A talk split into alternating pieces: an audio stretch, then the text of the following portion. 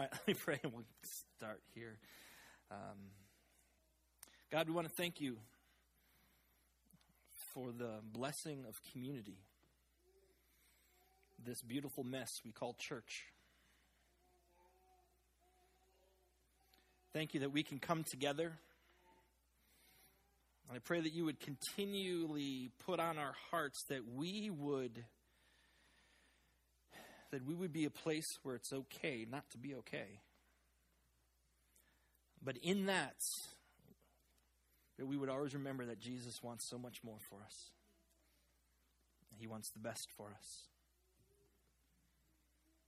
I pray that we would continue to become a people who see that and realize that. I pray this morning that as we unpack your word, uh, the story that you've given us, I pray that it would do what it needs to do, or what I've been praying it would do. That we would experience grace, that we would experience comfort, we'd also experience conviction by the Holy Spirit. Not man's conviction, not guilt, but Holy Spirit conviction, which, which we know changes lives. So this morning, Lord, I pray that the, the words of my mouth, the meditation of my heart is acceptable in your sight, my rock and my redeemer. Amen. Amen. Amen. All right. So we are going to look into a story, a whole big story in the Gospel of Luke. It comes at the end of Luke's Gospel, chapter 24. Um, Jesus has already gone through his life and he's been crucified and he's risen from the dead. And the story is about these two guys who are walking along the road. They're headed uh, to this place called Emmaus. And in the Bible, it says uh, the name of the story is The Road to Emmaus. It's a kind of a popular story if you've been around church for a while. But these guys are just kind of walking, they're talking, they're, they're doing their thing, they're on this journey, and they have this sacred encounter with someone that they don't know who it is at first. But later on in their journey, they realize that this person that they've been talking to is, is Jesus. And so I'm going to read the story, but I'm going to read it from my Bible because I noticed to get it all on one screen up here, it's really small, and so you're going to have to suffer through it, but I'm not because I have it right here. Ha, ha, ha. Luke chapter 24 starts in verse 13. Now that same day, wait, oh, it's not okay, good. And now that same day, two of them were going to a village called Emmaus, about seven miles from Jerusalem. They were talking with each other about everything that had happened as they talked and discussed these things with each other, Jesus himself came up and walked along with them. But they were kept on they were kept from recognizing him. He asked them, "What are you discussing together as you walk along?" They stood still, their faces downcast. One of them, named Cleopas, asked, "Are you the only one visiting Jerusalem who doesn't know the things that have happened there in these days?" "What things?" he asked. "About Jesus of Nazareth." They replied. He was a prophet, a power, powerful in word and deed before God and all the people. The chief priests and the rulers handed him over to be sentenced to death, and they crucified him. But he had hoped, but we had hoped that he was the one who was going to redeem Israel. And what is more, it is the third day since all this took place. In addition, some of our women amazed us. They went to the tomb early this morning, but didn't find his body. They came and told us that they had seen a vision of angels who said he was alive. Then some of our companions went to the tomb and found it just as the women said, but they did not see Jesus. He said to them, How foolish you are, and how slow to believe all the prophets have spoken. Did, the, did not the Messiah have to suffer these things and then enter his glory? And beginning with Moses and all the prophets, he explained to them what was said in all the scriptures concerning himself. As they approached the village to which they were going, Jesus continued on as if he were going farther. But they urged him strongly, Stay with us, for it's nearly evening. The day is almost over. So he went in to stay with them. When he was at the table with them, he took bread and gave thanks. He broke it and began to give it to them. Then their eyes were opened, and they recognized him and he disappeared from their sight. They asked each other, Were not our hearts burning within us while he talked with us on the road and opened the scripture to us? They got up and returned at once to Jerusalem. There they found the eleven and those with them assembled together and saying, It's true. The Lord has risen and has appeared to Simon. And then the two told what had happened on the way and how Jesus was recognized by them when he broke the bread.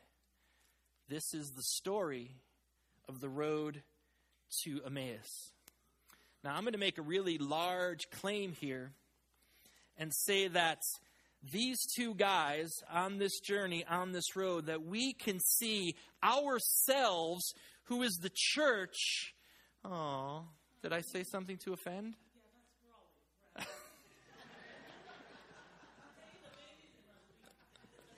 Man, it's a good thing we do background checks, huh? Because that would be just a little bit iffy right now. That's what I'm talking about.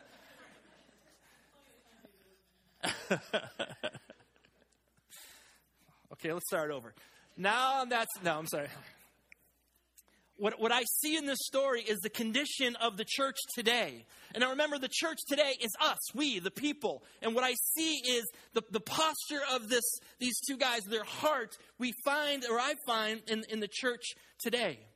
Now, last week we kind of unpacked uh, Acts chapter 2, and, and we kind of laid out this thing how God envisioned the church to be when he originally began the church, right? And, and this, this group of people, by the power of the Holy Spirit, things were happening, and, and they were devoted to the scripture and they were devoted to each other, and they were devoted to prayer, and they were devoted to breaking of bread, the, the, celebration of what, what Jesus has done. And they were selling their possessions, and no one had need. And there was this, they were, they were meeting together and having dinner together and doing life together, and there was joy and gladness and happiness.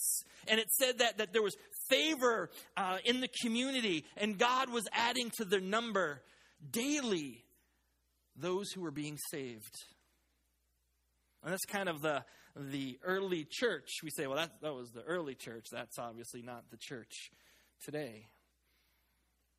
And I think the church today, we have some of that going on, I, I do believe. We can always do better. We can always we can always pursue Christ in a much deeper way. But what I see in this story with these with these two men, the heart that they have, many times we find that heart in the church, this Emmaus esque flavor. Now, these guys in the beginning of the story, they're walking along, they're pretty discouraged. They're sad. They're a little, maybe feeling a little bit hopeless, a little stunned over what has taken place. And this dude shows up. This guy happens to be Jesus. They don't know it's Jesus. And Jesus is going to speak some words to them. And it's going to kind of take them and, and, and, refocus everything eventually along the way. But there's going to be a, a journey that they're going to go on. And the words that Jesus has for them, I believe that he can speak to us, the church. We are the church.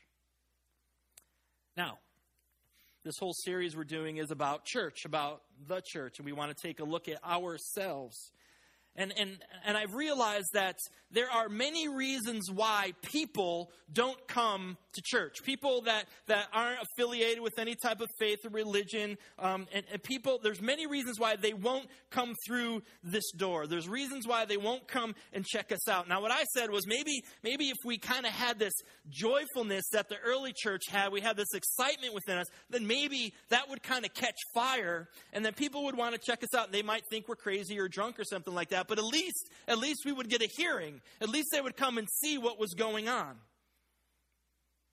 We as the church, we as a people, we make some pretty big claims. We make some pretty big statements about God, about Jesus, about our relationship to God through Jesus, about forgiveness and reconciliation, about eternal life. We have this thing called the gospel. And we claim that we, we have, we've been, our heart has been open to this gospel. And, and, and we call it good news. And we say that this good news has, has allowed us to see the light of Christ, and this light shines into the darkness of the world. And we, because we have the Spirit of God in us, we now possess that light, and our light can shine into the darkness of this world. I mean, those are some pretty big claims that we make as the church. Now, I, I, don't think anyone can argue with this next statement. Many people in church world uh, would say that one of the main functions of us as a entity, as a community, one of our functions would be something we would call evangelism. We want to get the Jesus message out there, so we call it evangelism, call it out, outreach, we call it sharing the gospel. There's a lot of different names for it, and it's very good. It's a very important thing. I mean, we want to share the good news, right? This good news. It's good news. Remember, it's good news. And we want to get it out there. And so we begin in church world, we begin this dialogue, we begin this discussion, we begin to ask questions. Well, how do we do that? How do we do outreach? How do we do evangelism? How do we what do we need to do to attract people to come into the church, attract people to Jesus? What do we have to do for those in the church to educate them so they know how to evangelize, so they know how to, to share the gospel? What do we have to do in, in our own lives, in our own hearts, to make ourselves attractive to those that are outside the church? Those people say, you know what, I, I just, I, I don't do organized religion. Um, I'm never going to church. But what if that's what, what, if, what, if that's, what if that's the wrong question to ask? I mean, I know that we're all kind of broken and, and, and we, we know we're all, we all need Jesus and that's why we're all here. Uh, but, but my fear is that when we come from that perspective of, you know what, yeah, we're not perfect. Yeah, you know, nobody here has got it all together. Nobody has all the answers. But sometimes we just kind of take that posture of our hearts and we use that as an excuse not to allow Christ to actually do any change in our hearts.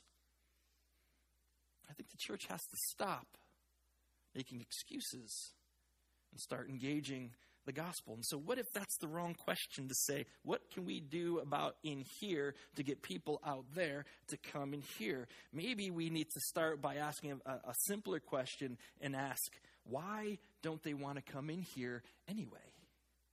What is it that keeps them outside? What is it that keeps them away from Jesus? And you know, the answer that I really wrestled with this past week is a little bit painful because I'm part of that answer. You're part of that answer. We are the church. We it's a team sport. We're in this, we're in this together. And can the reason why people stay outside is because they see what goes on on the inside. And not just on the inside here, but on, on this inside here.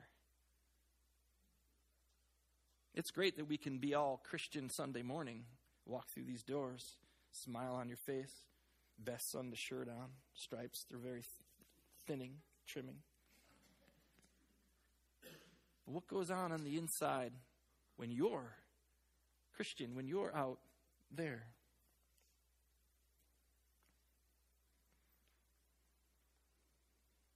Can the reason why they stay outside is because of what they do see inside?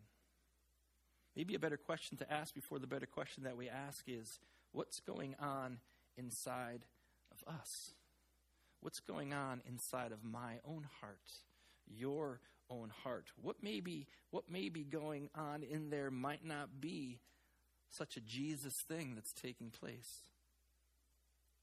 Is there anything different about us that we can allow Christ to get a hold of and change? Can we engage differently? Can we do things differently? Now, I'm not a big, you got to behave correctly type of guy, but there are certain evidences, we've talked about this, of one who follows Christ. Are those evidence is evidence? Is it the church that keeps people away from Jesus? It's a worthwhile question to ask. Christianity is on a decline in our Western culture. It's a good, it's a worthwhile question to ask. So instead of coming from a place, the church coming from a place of believing that we've got Jesus, yes, we're broken, but we've got Jesus and we're all right. And those people out there, they're the ones that are messed up. And so we need to create programs and events and things to get those people out there into here so they can realize that they're all messed up and they need Jesus too. Maybe, maybe we need to get rid of that mentality and instead begin with us. Begin with what's within my heart not your heart, not those person sitting next to you, but begin with what's in here, the darkness that's in here. How can God get a hold of me? How can God begin to change me in ways that I become attractive, not physically because duh, we know that, but I mean I mean spiritually attractive to people. What does God have to do? And then there's people they just want to be around us and they want to hang out with us and they want to talk to us and they want to ask questions. We're way too ready to give answers to questions people aren't even asking, and we come across as arrogance and know it all.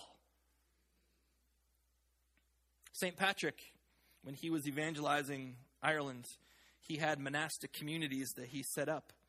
And in these communities, um, these people would live as, as monastics. And so um, there was times of prayer and fasting and silence.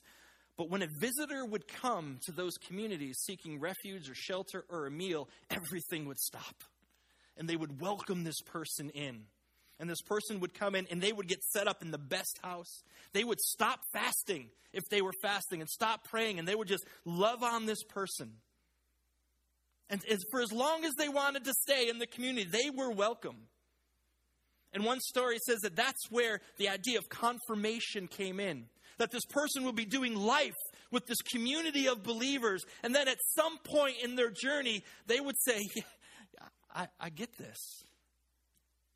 I want to be part of this. And they would be confirmed into the community. St. Patrick said that Christianity is 75% caught and 25% taught. What does God have to do in us to change us? that we would welcome people and they would want to live the life that we live, believe the things that we believe. Yeah, understand that we're not perfect and we're not broken, but man, we got Jesus, and that's good news. But for, for whatever reason, and you know, and, and, I've gotten the opportunity by God's grace to travel and, and, and talk to people around the world, and and the church seems to put out this this vibe at times. And, and I mean, please, I'm, I'm, talking in general. I'm not just picking on our community, though I am a little bit because I'm part of this community, so I want to pick on me too. I don't stand above any of this, I'm in it. But the church seems to put out this vibe that being Christian, following Jesus, going to church is, is kind of, it's kind of it's like a chore. It's like something something we have to do. Something that that okay, I don't want to go to hell and I don't want to aggravate God, so I'm going to go to church. But man, it's, it's and, and, and we know that not to be true, but many times we put that vibe out to the world. I don't want to go to hell, and so I'm going to go to church, and that's and it becomes this this chore thing sometimes for us. Let's go to church. We don't want to make God angry. If that's why you're here, I don't want to say go home because you came all the way out here, but you know, I mean, don't come next week.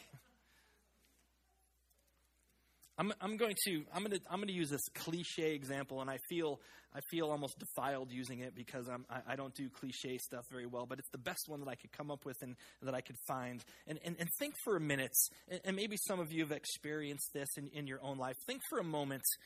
All right, you're, you're going to you go into a ball game, like a professional ball game, like you're going to see the Yankees. I mean, I know that Red Sox wouldn't be that exciting, but you're going to see the Yankees. Or you're going to you're going to a Giants game.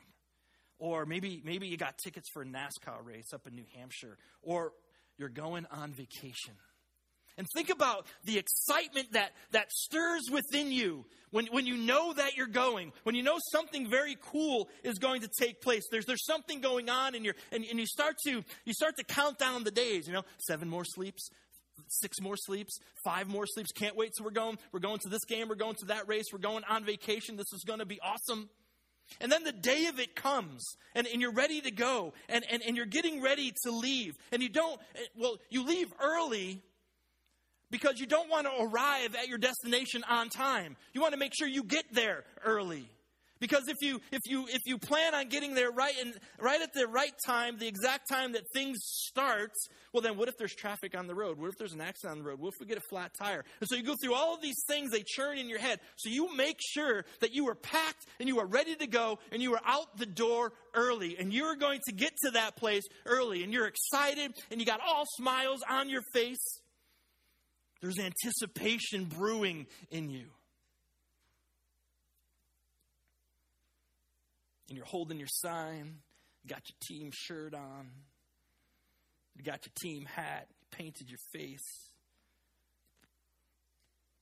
you got your suitcases all packed six days in advance just in case you forgot something on vacation. You're not going to forget anything. And when you get there, you're, you're checking in on Facebook and you're tweeting this picture and you're sending text messages and pictures to your friends, Instagramming it selfies with the duck lips. You know, you're, you're standing in front there. And you are just excited about what's taking place. Now, I'll think of the Christian on the way to church on Sunday morning. I mean, we're going, we, are gathering the saints, the people of God are gathering to worship the God of the universe that we've been invited to this place of worship and prayer and hearing the word and loving on each other, devoting ourselves to each other. But think about the mood that takes place some Sunday mornings, many Sunday mornings, a few Sunday mornings. There's sometimes there's this deliberation that takes place when you get up. Is there anything better that we can do today? I mean, it's going to be nice out. The sun's going to be out. I mean, church starts at 10:15. We got to do something about that. That's just way too late. It ruins my whole Sunday. And you know, I'm, I'm kind of tired this week. I, I, got in late from the concert last night, and so you know, Sunday's the only day I get to sleep in. And so maybe, you know, maybe maybe we'll just kind of blow off church and, and just kind of do our own thing. But you decide, well, I don't want to go to hell and I want God to be mad at me. I got a big day, a big week coming up on work, so I better go to church and get my church on, and, and then, you know, God will be appeased in some way. But, you know, I'm running a little bit late, but it really doesn't matter what time we get there because, you know, it, it, it is church. And so what if we miss a few songs in the beginning? I mean, I really don't like the way the ball guy sings anyway. It sounds like he smokes cigarettes. And, and, so we're just gonna we're just gonna do we're just I mean everybody comes um, not everybody but the majority of the people they just come in late anyway and, and and worship is that noise that they make so they don't see me come in late and I can sneak in the back door and I can sit down. I, I find it very funny that there are many things in our lives that we are not late for. Your job, class, that business meeting with that client, that doctor's appointment, that dentist appointment, the movie, the concert, the game, American Idol. But church, the house of God, gathering of the saints, eh, there's grace there. We don't we don't really need to be on time. You know, sometimes it's hard for parents to get their kids to go to church. Maybe sometimes it's because our children watch the way we go to church. They watch the posture in our heart when the Christian goes. I went to a Bruce Springsteen concert once. At the end of the show, three encores three hours long. Man, nobody in the stadium wanted that concert to end. We had the lighters go. Back then, we had lighters, not iPhones. We had the lighters going, and, and it was just amazing. A seat, and he came out once, he came out twice, he came out three times. People did not want to leave. We were banging on the the the chairs and people kicking things and making noise. And I went to a Giants game once, and, and for about two hours after the game, we came out and we busted out the tailgate again. We had the grill going. We had cheeseburgers and hamburgers and hot dogs, and we were just doing all kinds of groovy things there, sitting on the bench, and we were just having fun. And nobody really wanted to leave. But I went to a church once, and that preacher went over 10 minutes, and people were like, doesn't he know it's a nice day out here? And he's going 10 minutes late today. Really? Really? I'm telling you, we got to do something about this 10:15 start time. It's just not right in the summer. When we leave this place, do we do we realize, do we give the impression of what has taken place here? That something sacred and holy has taken place here because the people of God have come together in the name of Jesus and the power of the Holy Spirit. Do we, do we give that impression when we leave here? Is the church just about, about coming together and, and discussing what we don't like and, and discussing uh, what we shouldn't, should be or shouldn't be doing? Is there an excitement? Is there an excitement in our soul about the gathering of the saints in the name of Jesus? Do we, do we understand that in no other place than when the people of God gather, does, does this take place? There's something in the spiritual realm that is happening right now. Do we get that? Do we understand that? Do we even care?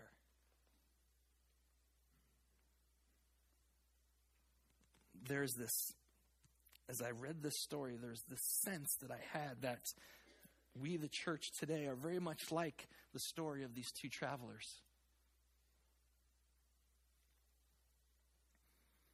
Think about the story that we read.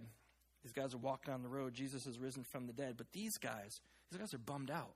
It says they are downcast. That means they were pretty sad. They were bummed out. Jesus catches up with them.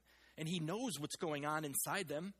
I mean, not because he's Jesus, but because when you're sad, when you're downcast, when you're bummed out, when you lack enthusiasm, what's on the inside of you, it manifests itself on the outside. When you're happy and excited and, and, and, and, and feeling joyous and having passion, then, then that shows up on the outside too. And these two men, they're traveling and they're downcast and they're bummed. And I wonder if that's the posture that we can see in the church today, the church, the church that we live in today.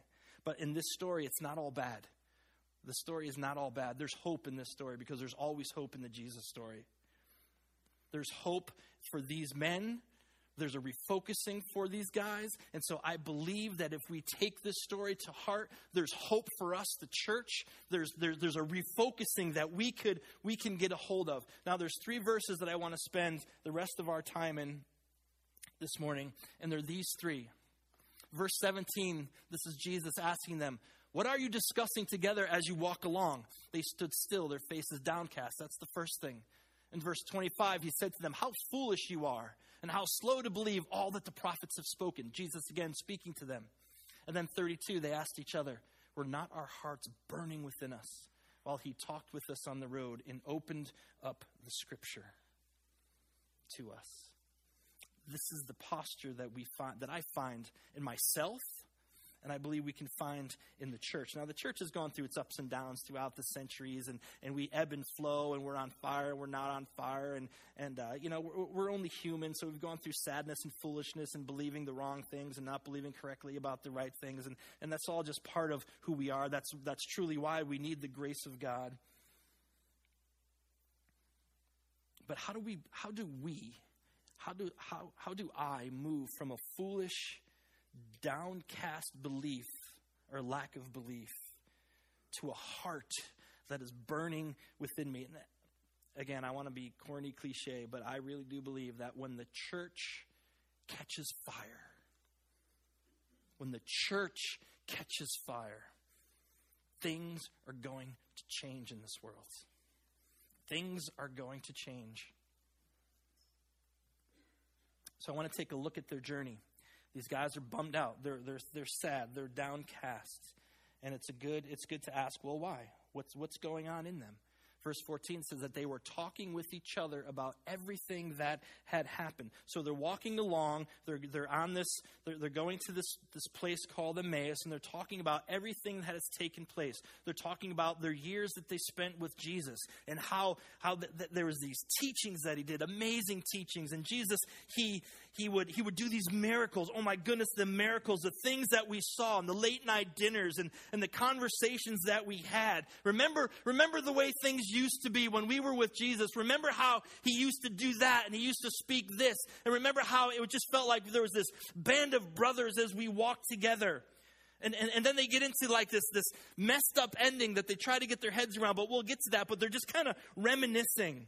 And what I find in my own self, in my own heart, and maybe, maybe you're there too, and within the church, that, that we, the church, myself, we, we reminisce about the way things used to be. Like, man, I remember when we used to do that thing, when we used to do that, that event, when we had that program going on. Man, we saw some real fruit happening from that. I wish that we can go back. I wish that we can do that again. I wish that, I wish that. And, and it's all about the back. It's all about history. I wish that we can go back to that place. A friend of mine always says that there's a reason why the rear view mirror is a lot smaller than the windshields. Have we focused too much on what used to work, the things that we used to do, how the, how the glory of the church used to be? And we failed to look forward. And Jesus comes up on them, right? And, and, and they're talking, and he's like, hey, so, what's up? What are you talking about? That's, that's the message. And, and, and, and they say, well, haven't you heard about Jesus of Nazareth? He was a prophet, powerful in word and deed before God and all the people.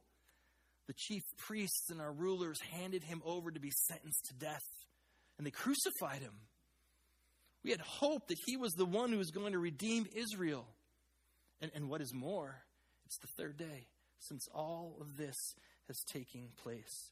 They are trying to get their brains around this amazing thing that has happened in the past, this, um, this, these, these miracles, and this amazing guy. This, this, he, he, he stood in stature and authority before God, and now he, he dies this, this criminal death in, in weakness and embarrassment. He was supposed to be the Messiah. He was supposed to be the Savior. He was supposed to rescue us, and now, and now he's dead. In fact, these guys are so focused on what looks like the problem, they can't even see the resurrection. They cannot see the glory of God. And I believe, I truly believe, so it goes in church world. We have become experts at analyzing and figuring out what is wrong with the church. Why is the church wrong? We set up committees to figure out what is wrong with the church. Why is it wrong? How do we fix it? If you want to write a book in today's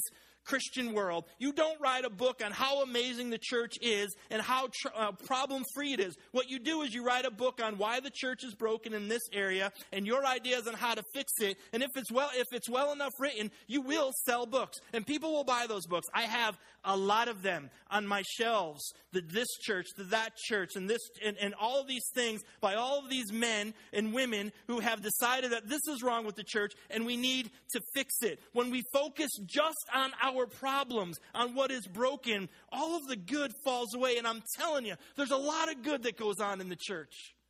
There's a lot. This is the house of God. We are God's people, empowered by the Holy Spirit. There's nothing bad in that. Now, we mess things up, yeah. But at our core, we are God's children. When we took our church health survey, and we got with our, with our church health coach, he, he told us now, now, now the, the, the, the propensity in me was to go to the things that we were weakest in and we're going to fix these things. And he said, that's, that's good. You want to fix the weakness, you want to um, strengthen those things. But that's not where you spend your time, most of your time, most of your energy. You take the things that, that are strong you take, you take your strengths and you build on those strengths and you strengthen your strengths. And then you take small steps over time to strengthen those things that are weak. But the focus is on the strengths. The focus is, is on the good.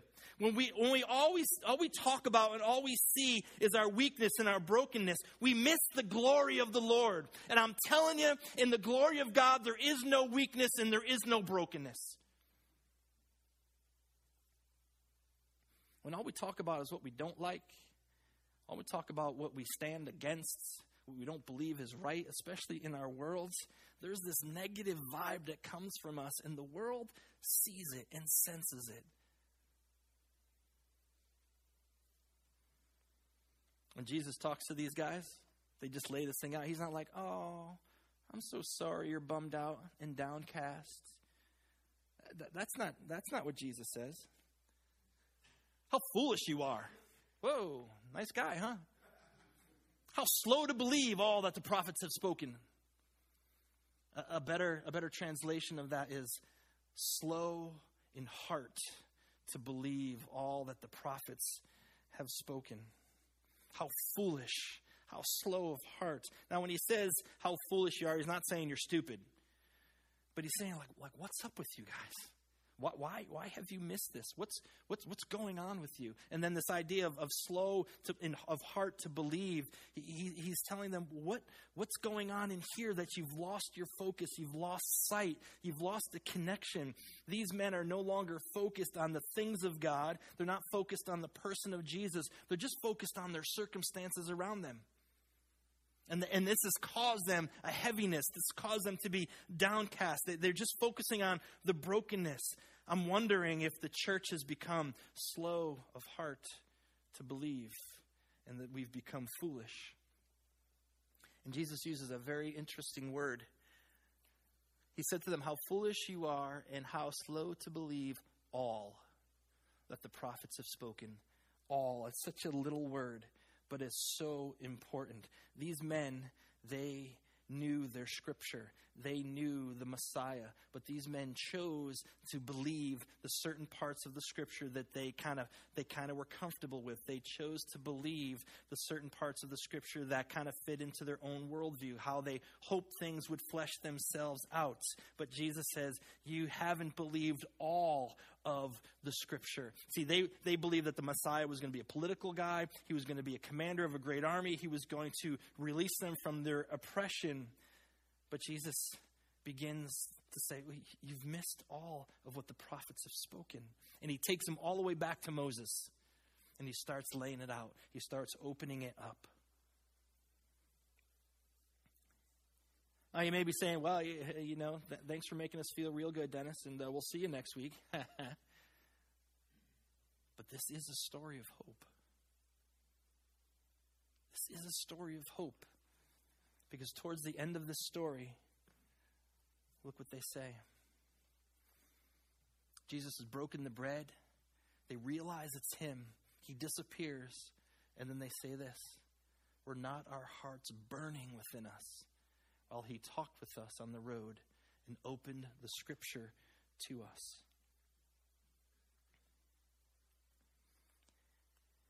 Here's our hope this is where passion comes from. This is where the fire comes from that can burn within us. And this is how the world will experience that fire within us. Remember, this comes, this comes, their hearts were burning within them. They're talking about when they were walking with Jesus, when they didn't even know it was Jesus walking with them.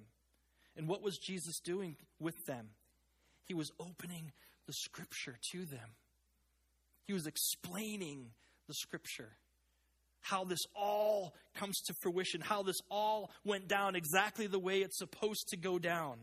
See, the answer to our brokenness, our problems, our joylessness, passionless faith, it, it, that, that dry spell that we, we constantly experience, that we get caught up in, our, the answer to that is not trying to fix us. The answer to that is not trying to fix each other. It rests in our pursuit of Jesus through the scripture. That's where the fire came in these men. That, that, that, the, that Jesus himself, he opened the scripture to them and it all began to make sense. The only way we're going to change anything, the only way we're going to fix anything, and yet, you know, the church needs, we, we need to be fixed. And, and I get it, we're not perfect. We can do a lot better in a lot of places that we're not doing so good in. But the only way that that gets changed is that when we submit ourselves to the power of the Holy Spirit, and that Spirit opens up to us the Word of God, the revelation of who God is. That's when we know. That's when that fire ignites in us. When we realize who God is, who we are in this relationship by the Holy Spirit opening up the words of this book. Remember, I said a few weeks ago, people have died over this book. Maybe the church, we just take it for granted. We allow the fullness of the glory of the Lord to come upon us. And that's what fires up the heart of every believer. Programs aren't going to fix us. Events, are, they're not going to fix us. Meetings and committees, uh, they're not going to fix us. See, the Lord has promised that, that, that He would reveal Himself to us, that He will make Himself known to us. And when He, when He ascended to the Father, He gave us His Holy Spirit for that very reason, that that Spirit would reveal to us who God is. And once we have that revelation of who God is, we can walk in power and authority in that Spirit. And that's the only place where the burning heart of the, of, of the church comes from. As, as the Spirit opens up the Scripture to us, as the Spirit opens up the knowledge of who God is, that's where our transformation takes place. If you feel slow of heart, bummed out, crabby, you're just dry, you have no passion for anything of God, allow the Spirit of God to change change that. That's the only way it's going to happen. It's time that the church, capital C, takes serious the word of the Lord in its entirety, in its fullness. And, and I'm not just talking about Sunday morning. I'm talking about that, that the Bible becomes a priority in your life. And I'm not saying that you need to sit down and this year I'm going to read the Bible from front, I'm going to read the Bible in one year. I mean, that's great if that's what God has put on your heart, but I'm talking about spend time in God's Word. Meditate on God's Word. If you don't like the word meditate, contemplate the Word of God. If that's a little new agey for you, marinate on the Word of God. Whatever you want to use, spend some time, uh, pray. Pray to the Spirit that, that the Holy Spirit would open up the scripture to you. I mean, I would, I would say that we would be 100% ahead of ourselves if once a week you took one verse and spent an hour through the whole week. I'm talking one hour in a whole week, allowing the Spirit of God to open up to you a single verse of Scripture, your life would be changed. You don't have to read a chapter. You don't have to read a book. Uh, no, it's, it's, it's not about seeing how much you can get through. It's about seeing what the Lord your God wants to reveal to you in it. That's going to change the church. You see, that's what causes intimacy with Jesus. And intimacy with Jesus is what transforms people. And transform people transforms the church. And a transforms a uh, transformed church transforms this world that we live in. But it starts with Christ. It starts with the revelation of God through through these words. It starts with the, the church physically opening up this book. Oh, look at that. Opening up this book and allowing the Spirit to unpack it for us.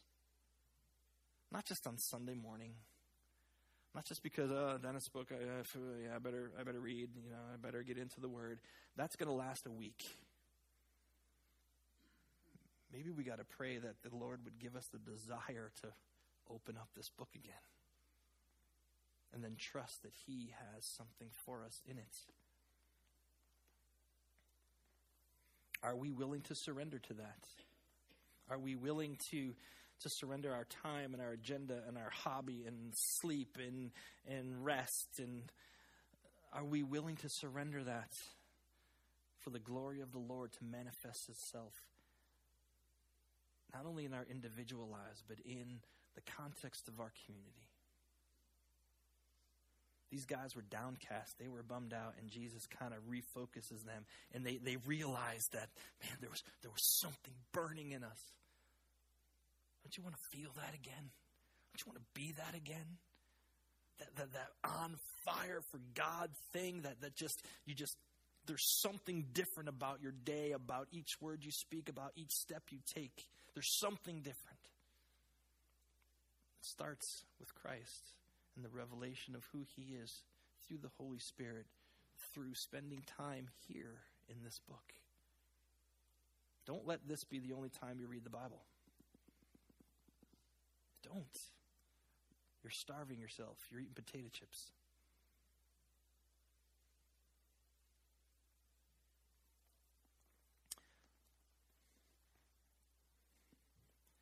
God, thank you for your word of hope.